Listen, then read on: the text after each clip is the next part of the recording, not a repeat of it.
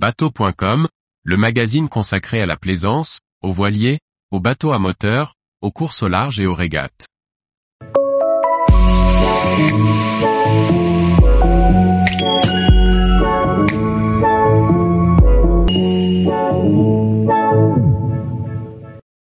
TZ Maps, un nouvel acteur dans le paysage de la cartographie électronique. Par François-Xavier Ricardou. Lancé par la société Maxi, TZ Maps est une cartographie qui apporte beaucoup plus que ses concurrents. Découverte en détail de toutes les innovations proposées aux plaisanciers. La société Maxi, qui a développé son logiciel Time Zero disponible sur PC et iPad, travaille en secret depuis 2019 ans sur un nouveau projet, le développement de sa propre cartographie numérique.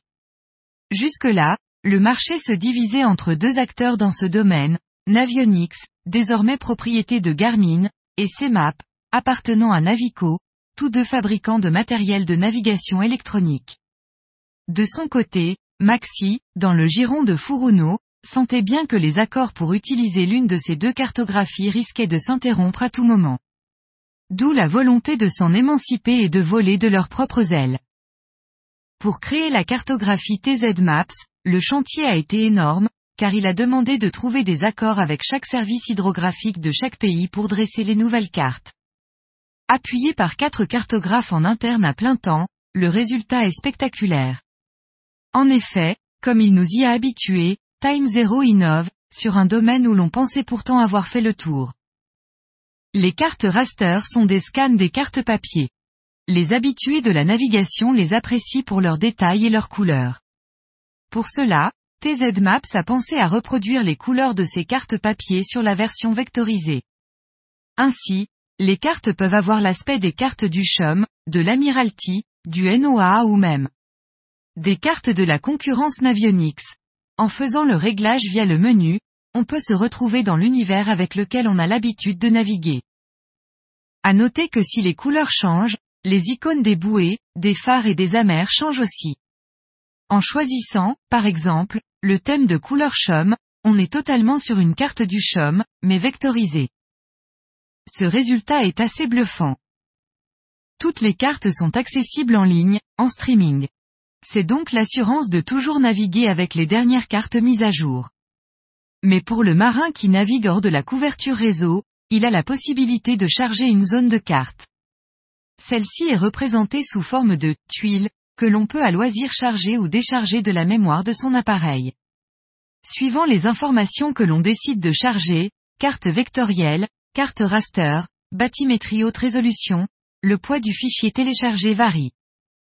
La manipulation est très simple et le temps de chargement de l'ordre de 10 secondes pour charger une tuile en 4G. C'est donc très rapide. Avec les cartes TZ Maps, la bathymétrie, tout comme l'altimétrie, sont des données vectorisées. Ainsi, le logiciel est capable d'afficher les informations suivant les paramètres de l'utilisateur, mais surtout de jouer avec les couleurs pour les rendre très clairement lisibles. Ainsi, les fonds sont cartographiés en haute définition et les palettes de couleurs sont là pour leur donner du relief à l'écran. Les pêcheurs, très friands de ce mode, ont l'habitude de repérer les zones de pêche par les changements de couleur. C'est en naviguant et en pratiquant que l'on peut vérifier la qualité et la précision des cartes. La cartographie TZ Maps peut être complétée par les utilisateurs. À l'usage, cela se visualise en déplaçant une bouée de chenal par exemple. L'ancienne position reste visible sur la carte, mais dans un calque que l'on peut choisir d'afficher ou non, on peut voir la nouvelle position de la bouée. Cette information est remontée auprès des cartographes de TZ Maps, qui si elle est validée par un grand nombre d'utilisateurs, sera ensuite mise à jour dans la cartographie.